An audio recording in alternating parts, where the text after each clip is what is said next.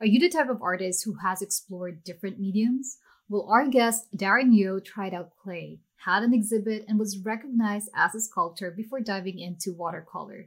Fast forward to 2020, during lockdown, he created a community of 100,000 hobbyists and watercolor enthusiasts. That is a lot of people.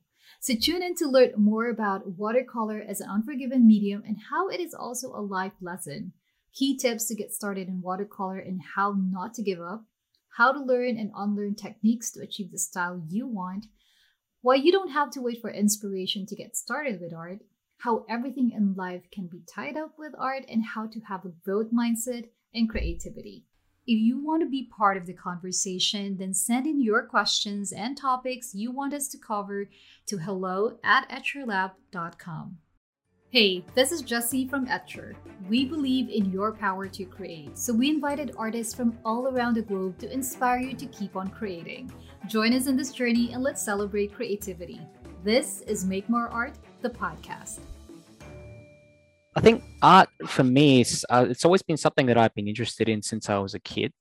And probably one of the first things that I picked up was probably just sketching with pen, with pencil. I remember having coloring in books when I was a little boy at my grandma's house. It's the part of that creative process, I think, started from a very young age. And I think it was more like when I got into, primary school and stuff like that, I it was more of a hobby thing for me. I really enjoyed it. And it was, I think, something that my mum picked up on. And I put in a lot of time. I don't know. It was just something that was natural for me. It was just fun. And, you got all these other subjects that kids get kind of pressured into doing in school, things like maths and science and things that they, but some, obviously a lot of kids like those type of things, but art for me was something that was easy and it could pass. I remember just being able to do it and not worry about the time. And I started getting into, a bit of like sculpting, and I used mainly like clays and, did a whole bunch of these sculpture works. I had things exhibited in Perth, in the city of Melville, and I got an award for that by the council, and I met the mayor as well at the time. That was a really big deal for me. I mean, I was only 15 or 16, and that was for me it was a huge thing. I think in my family, see, my dad. He used to work as a graphic designer when he was younger, but it wasn't something that he'd encouraged me to go into. Mm-hmm. He would say it's kind of like a bit of it's tough. You got to like freelance. A lot of it just has to, it's not stable work, this and that. And, I think my parents were a bit worried about me when I said I wanted to do art for a job. And I think coming from like an Asian kind of family, Asian background as well, like my mum and dad are from Singapore, and over there it's I think it's pretty education is a really big thing, and they wanted me to study something, like the usual stuff like engineering, but yeah, that those things just didn't really kind of interest me. But I guess going back to that first point where I was doing sculpture works and stuff, and I won a bunch of awards, that was a real big deal for me. But I think around that time, because I felt like maybe it was too much of a shot. I felt like maybe I wasn't good enough, maybe I wouldn't be able to make it. Like I just didn't have the confidence. And so I left art behind, but I ended up studying psychology at uni. I did like an honors degree in psychology, and I graduated from that. But, during uni and stuff, I did bits of art here and there. And then later on, after I'd finished, started working, I did a few like commission pieces in watercolors and just some drawings and things like that. But it was something that was left in the wayside, but it was always something that I wanted to continue on.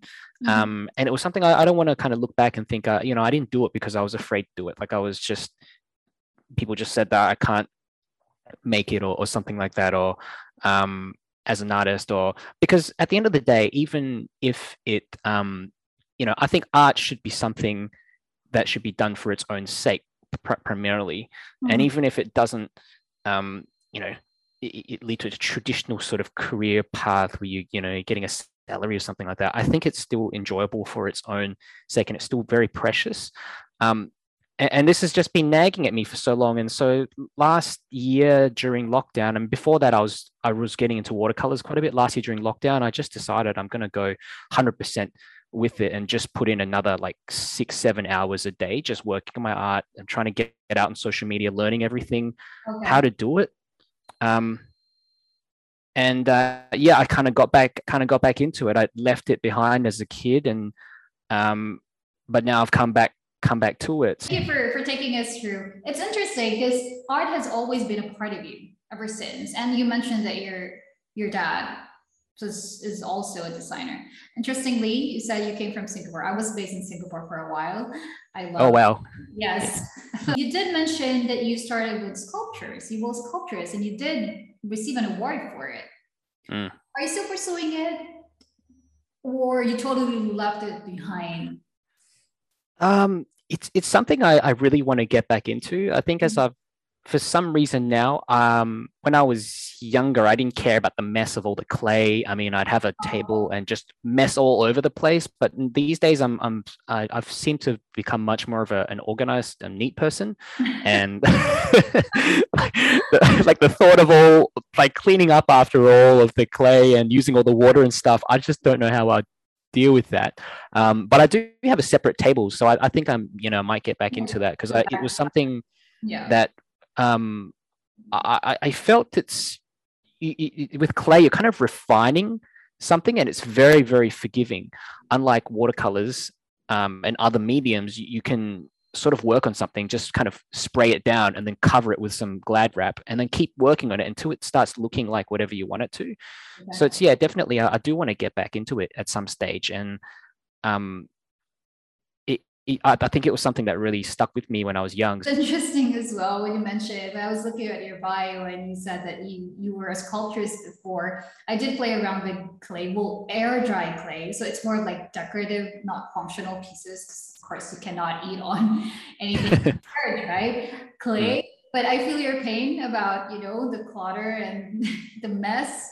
But I do love the feel of the clay and its ability to transform based on how much pressure you put into it. Like what you said, it's very forgiving. You don't like it, you just chuck and then do it again. What made you decide to try out watercolor? Take me through that decision process of wanting to pursue it. Make More Art, the podcast, is made possible by listeners like you. So we would like to give a shout out to Anastasia Vishnevsky from YouTube on a recent episode with Clarice Gomez. She said, "Thanks for sharing this. I'd carve out some creative time, but was feeling completely unmotivated. Went for a walk and listened to this podcast, and now I'm eager to jump in and set thoughts of perfectionism aside. I appreciate the creative push and encouragement in these difficult times. Make sure to never miss an episode by clicking the subscribe button now. Thank you for your support. Now back to the show." I think initially why I got into watercolors was that it just seemed like something very easy to get into. Like you only need a few materials. I played around with oils and acrylics, and you need you got to deal with some chemicals, especially with oils, terps, and things like that.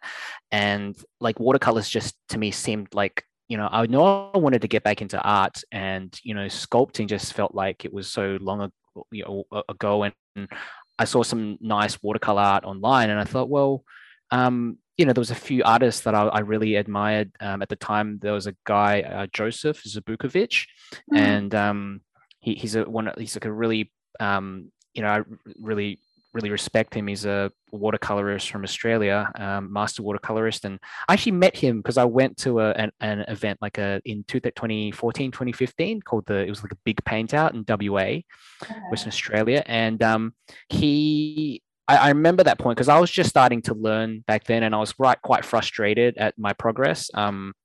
Because I thought it would be so easy, because you just buy a few materials, buy some paints, the paper and some brushes.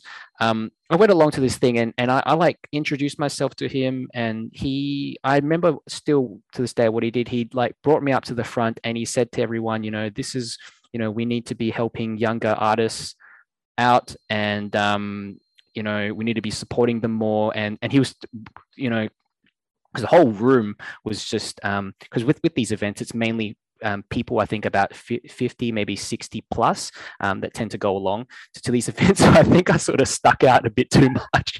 And so he managed to say something like that. But that was a big inspiration to me to keep on going, because I think with watercolors, it can be an unforgiving medium to start out with. But I think it comes as a mental thing.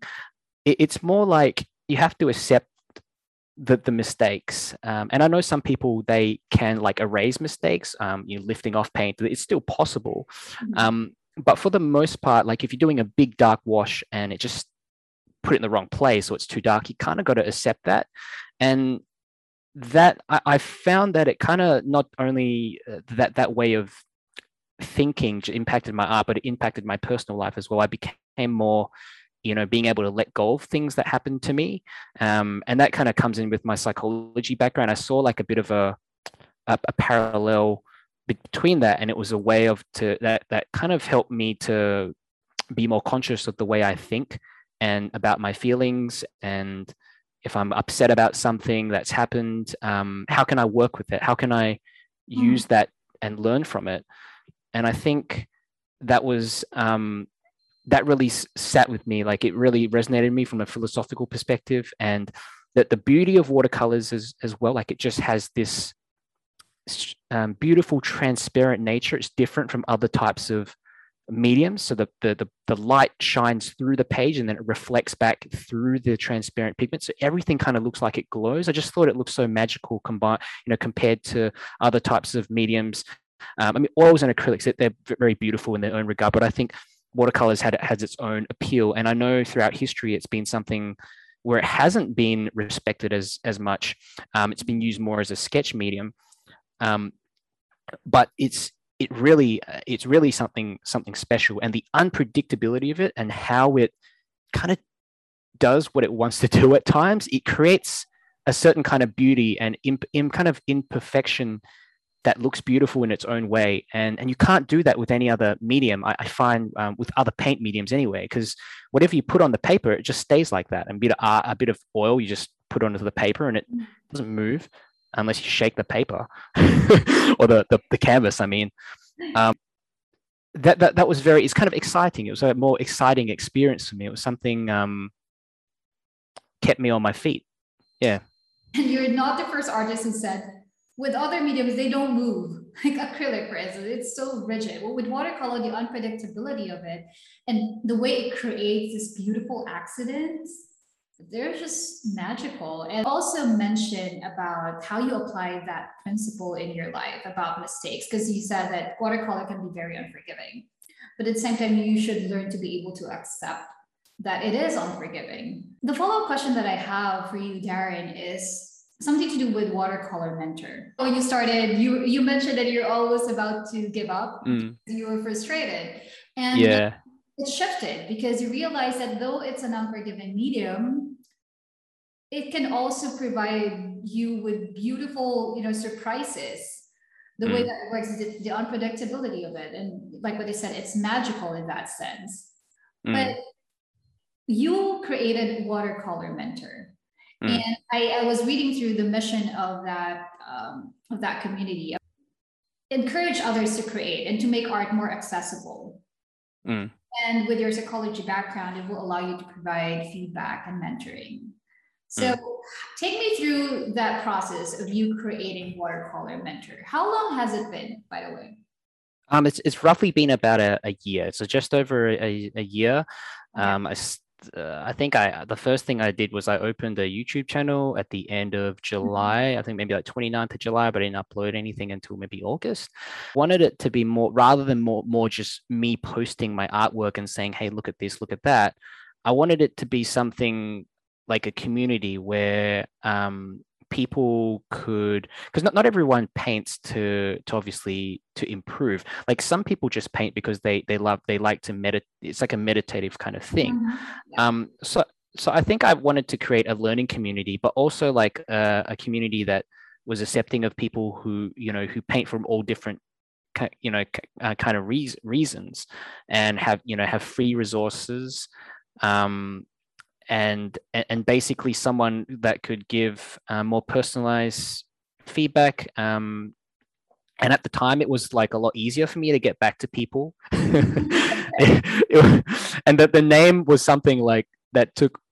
Initially, I named it Watercolor Coach because I couldn't think of what to name it. But you know, just find a good name, right? Yeah. You basically are. And I was thinking, you know, coach is more like a sporting thing, you know, people holding whistles and stuff like that. So I ended up thinking, well, I think the like mentor is something that. Mm-hmm. I personally enjoy helping people where I can, so I get a lot of satisfaction, and yeah, it's just very rewarding for me to, if I'm ever in a position where I can, just provide some knowledge or some tips or advice to people. You know, I'll go ahead and do that, because when I started off, I think it was hard to find a community of people that, you know, would get together and, you know, support each other with specifically with watercolors. And I was going online trying to find information here and there. I'd look up paintings by my favorite watercolor artists, and I try to figure out, how do they paint it? What are they doing? And it was just frustrating because I didn't, how did they create this thing? I couldn't take it apart. And so I wanted to create, you know, something that would break things down to people. And I think I'm okay. You know, people say I'm decent at explaining stuff. So I thought I could use that part of it, and, you know, my psychology background to, you know, in a way help people get through this sort of pandemic as well, because I know it was a tough time last year. And for me as well, I started it during a time where we were in lockdown and I had nothing else to do. And I thought, if I don't do something with this time, I'm going to go nuts. So,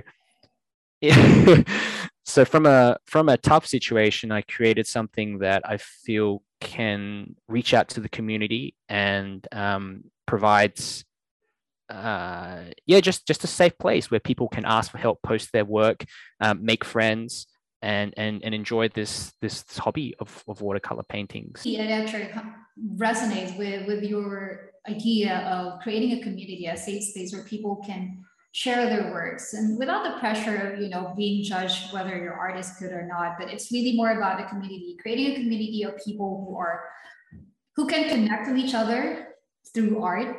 And when I was going through Watercolor Mentor, you have a very engaged community with over 100,000 people. Part of that community, and it's amazing that you started that from a really difficult situation, like what you said, it's a rough situation and circumstance, and it opens up to one idea, it brings you an idea of something that will provide a safe space, will create connection, will foster engagement through art. Let's talk about your style of painting. I know I did mention earlier that you do portraiture, landscapes, and you do also urban sketching. Which one of those subjects would you say is your favorite?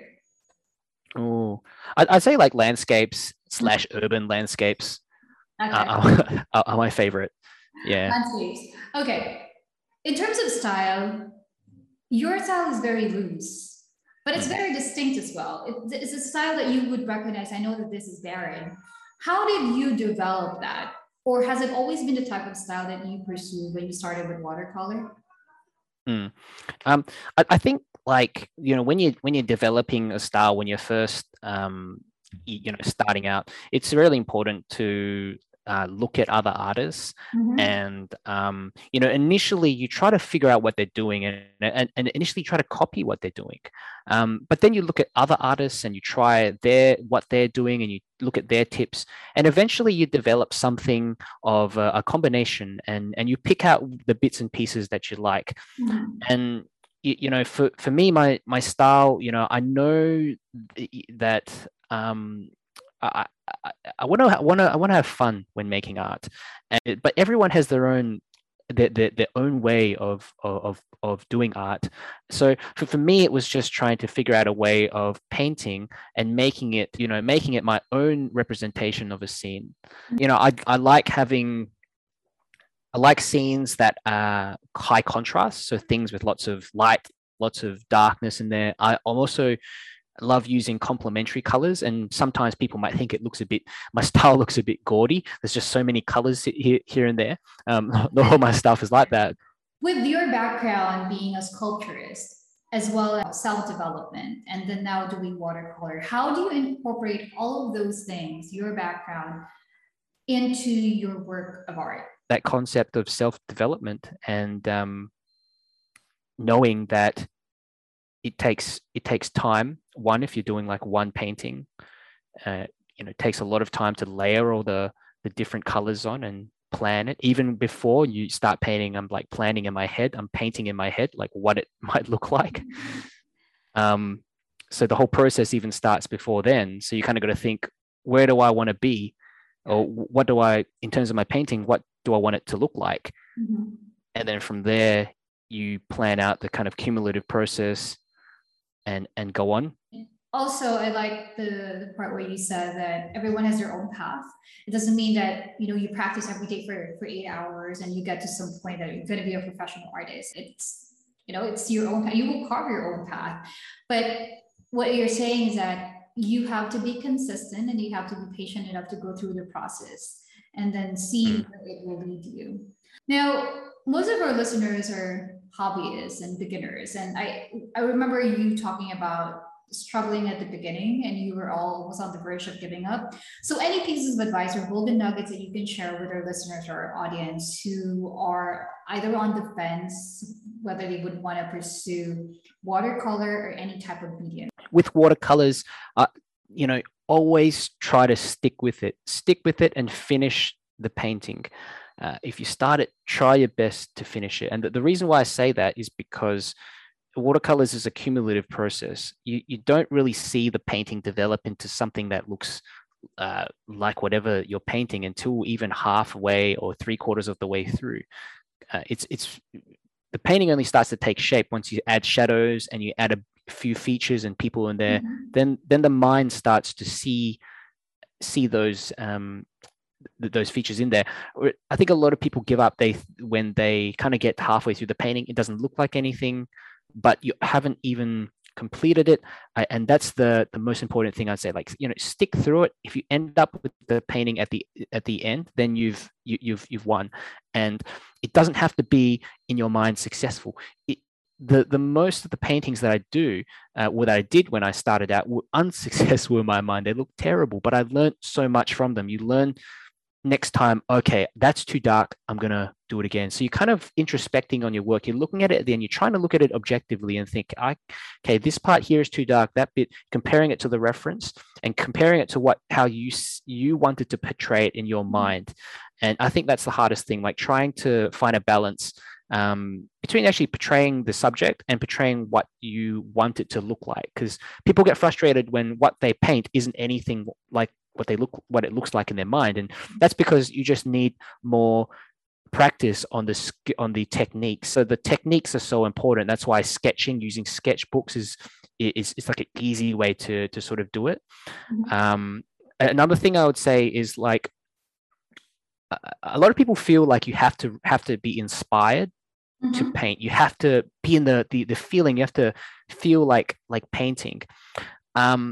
And often, like, you know, if you have the feeling and you have the inspiration to paint, that's a great thing. Like, paint, just do it straight then. If you've got it, just use it while it's there. But there's a lot of times, there's basically a lot of times during the week that I don't particularly if you like painting as well. I'll be kind of so-so, and at times I won't even feel like it at all.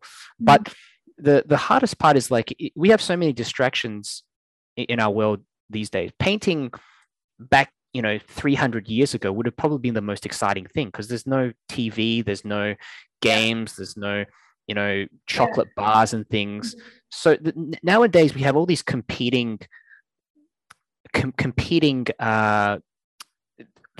that seem more fun. TV, I've got the fridge just next to me, and I'm always going through looking at the fridge. Oh, there's something there I can eat, or I could do a painting. So of course, those things are gonna win out at times. And I think you gotta take the easiest step when you first. If you don't have that inspiration, try something small. You just start with a pencil sketch, the easiest thing possible, and maybe a little watercolor sketch just with one color. And you'll find more than often that when you're just starting, or you're getting halfway through that little sketch, you suddenly get into it, and you develop that motivation and that inspiration. So you can't always wait for it to come through to you. And when you learn how to do that as a beginner, or it's anything in life really, then you can train your brain to start, because starting is one of the hardest things to do in any activity. Talk to students, they just procrastinate before, because picking up and opening that book is just, you're already stressing about thinking of it. So just keep at it, and eventually over time the little bits of time that you put in, they all add up. It's, I think that people use the term like brush mileage. So it's kind of like driving a car, right? I like that.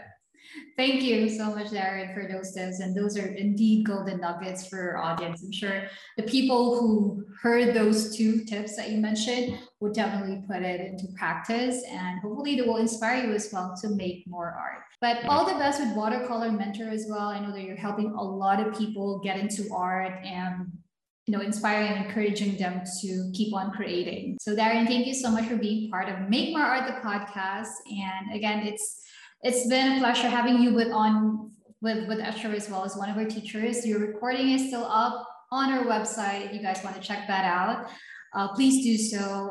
Darren has amazing technique, and if you want to learn more about her skills of how he paints his landscapes and also does portraiture, then do check out the recording. Thank you so much, Darren, for being on the show. Thank you, Jesse. Really appreciate it. Thank you. Bye. Take care. See you. Thanks. Bye. Such a brilliant mind with a generous heart Darren is. This interview made me shift my perspective and see the silver lining in our current storm. It got me thinking how an idea can birth into something that can add value to people around us, just like the Watercolor Mentor. How about you? Do you have stories of how art has granted you the experience to see past beyond your circumstances? Do let us know by leaving a comment through the blog post associated with this podcast at etcherlab.com/Darren. Want to know what goes behind the scenes here at Etcher? We heard ya! We are lifting the curtain and giving you VIP access to do just that. Get to know who does what here at Etcher Lab. So joining me for the Etcher Team Spotlight is Christine Jose. She is our marketing officer, and I will let her share more information about herself, but welcome to Make More Art, the podcast, Christine. I know we've been working closely because you do several things for the podcast. So can you tell us a little bit more about yourself? So I mainly work with Etcher Lab. I handle most of the social media platforms, specifically Facebook, Instagram, Twitter, and TikTok. But on top of that, I also handle the blogs and our email newsletter. So that includes everything from the copywriting, planning out what gets posted throughout the week. And I also film all of the TikTok content and think of all of the memes or all of the funny posts you see online from us. You seem to be a very busy girl, Christine, doing a lot of things for Etcher Lab and TikTok. Wow. You look so young. So I'm assuming, you're perfect for the role to do a lot of memes. I think you mentioned in your bio that you do a lot of cat memes. Is that right? So I wouldn't consider a cat person. We're just talking about dogs offline. Well, I like both cats and dogs. I actually volunteer at a nonprofit. It was at my old school, so we feed a lot of stray cats. Oh, that's so nice. But okay, so marketing officer. So you're like what I said, a very busy girl. So marketing, and then you said copywriting, and then video, so content as well. Which of those things would you say is your favorite? I would say content creation is my favorite because I get to try all of the products. It's very, very fun. I would assume that's very fun. I would, can we trade? Can we trade jobs? Do the interview and I'll test the products. But our products are really good and I have several of them as well, but you get to test all of them. So awesome. Okay, so I'm interested to know as well, because I know we work closely for the podcast, since you do for the blog and then, TikTok and YouTube as well. So on a typical day, how does it look like for you, for a marketing officer, since you are spread across our different platforms? I guess a typical day would start with me replying to emails, because I also handle some of the collaborations with influencers. And then I will start planning for all of the content. I kind of do that all in one go. It takes a few hours, sometimes the whole day, to do that. Wow. And some days I'm just going to film the whole day, or some days it's just all planning. It really does depend. I like it. I think when you touch on batch content or batching is something, because you do like one day filming, and then I wish I could apply that. I know social media management is quite, it's really a very, what would I call this? It's very tasky with a lot of things, and you really need to plan ahead. And you doing that while being across all our other platforms, you are very busy. You're very busy. And when did you start working for Etcher? I started this year, just in April. Oh, wow. So I started June. So you're just a month ahead of me. But in terms of engagement, because you do social media, right, for Etcher Lab, and you do TikTok. Are you in charge of replying to comments as well? I used to. Oh. But now, since there's been a shift in the tasks, I no longer have to do that. Okay. We've transferred that to Danny, our community manager. Oh yeah, Danny. Probably have her on as well to talk about that. So being across all our platforms, social media, and you said content. Do you do any? Because I know you mentioned earlier that replying to comments is no longer part of your job, but I think with content creation, that is your way of connecting with your audience, because the content that you create, and correct me if I'm wrong on this, will have to be something that would connect and people can resonate with. Is that the thought process behind what you do as well, Christine? Yeah, I think when it comes to marketing in general, when you create content, you really have to think of who's going to see it, who our target audience is. So my main goal with all of our posts is, one, to educate, and two, to engage, and three, promote. I love it. Educate, engage, and promote, of course.